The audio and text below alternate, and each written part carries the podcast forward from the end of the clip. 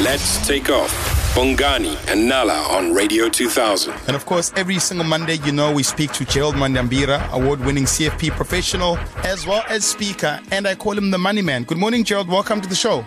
Morning, Bongani. Morning, Nala. Morning, Morning. Radio 2000 family. Uh, Gerald, you're speaking about something which I think is so relevant right now black tax, especially coming from. Uh, well, still in COVID 19, and a lot of us are really struggling financially. For a long time, I think we almost could manage paying black tax and helping our family, but now it's time for us to look after our own families. How do I. Well, yes, black tax is probably a negative way of referring to it. I prefer to call it family responsibility. And as Africans, we have extended families, and those extended family responsibilities sometimes require us to look after family members. And as Yeah. you're rightly saying, you, because of COVID 19, family which has normally depended on us um, doesn't actually appreciate the fact that some of us are also feeling the pain of COVID 19. So the challenge really, Bongani, is does your family do it um, in a way where they respect you and they understand that you're also affected by COVID? Or is it done in a manipulative manner where people are almost blackmailing you and threatening you, even sometimes cursing you and reversing blessings so that you pay your black tax? Gerald, but how do I find the balance? Um, and, and I think you called it correctly when you call it family responsibility. I'll give you a personal thing. I do not want to see my mother suffering. So I, I, I'm, I'm obliged to help Ekaya. But I've also got a family that I also need to look after. So how do I strike the balance where it's a bang strain and I can't afford to pay the same amount of money that I used to pay back home because of COVID 19 and the, and the lack of work? I think the most important thing is for you to be honest and transparent. Now, honesty and transparency doesn't mean disclose your salary. That's probably the first mistake we all make when we get our first job. Go and announce it to the family elders. And they start budgeting on your budget. So budget and let your family know when you're going through financial hardship. And sometimes, like now with COVID-19, for a lot of those people who've been supporting Black Tax, you've had to move back in to the family home to serve, save rent and rather look after the family. Or sometimes you've lost your job. I think it's Yeah. really tricky. It's only dangerous when it's manipulative and done in a in a cold-hearted manner where you know they're messing with your mind. How do you then manage family expectations? So here I am. I know that I can't afford it. Like, like let's let's take mums for example. Mums almost expect it.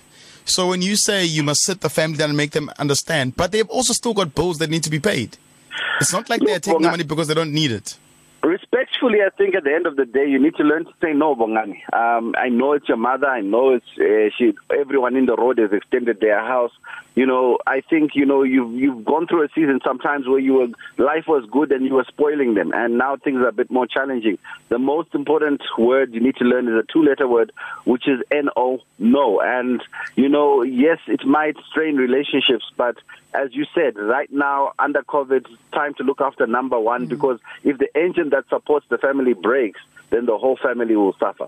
So, I mean, what are options that we can implement in our families to help our families be a little bit more self sustainable?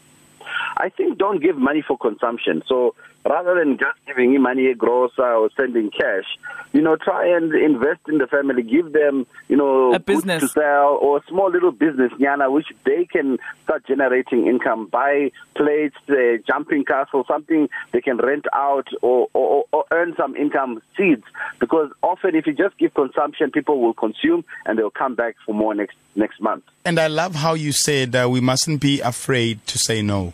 Um, because we don't actually owe them money, and, and I know that sounds harsh, but I think that's that's the, it's the easiest way to explain. Like you don't owe your family money. You love them. uh, by them raising you or bringing you because it's always this thing that they raised me and now I somehow need to pay them back. It- it- That's very important. And as you also said, you know, they need to realize that if you are not working, if your life falls apart, then it's everybody going going going backwards. So you need to look after number one, do it respectfully, communicate with your family elders, and really learn to say no. It's tough times for everyone, but hopefully because we're now in level one, things can start looking a, a bit mm. brighter. But if you are under that dark cloud, please don't succumb to the pressures of family when you are already can't look after yourself. Gerald, uh, where do we find you on social media if we want to carry on and have the conversation and carry on with it on, on, on Twitter? Ask Gerald CFP, ask Gerald CFP, or simply ask gerald.co.za. Thank you so much, man. Enjoy the rest of your week, ne? Thank you, guys. Weekdays, 6 to 9 a.m. with Bongani and Nala. Let's take off.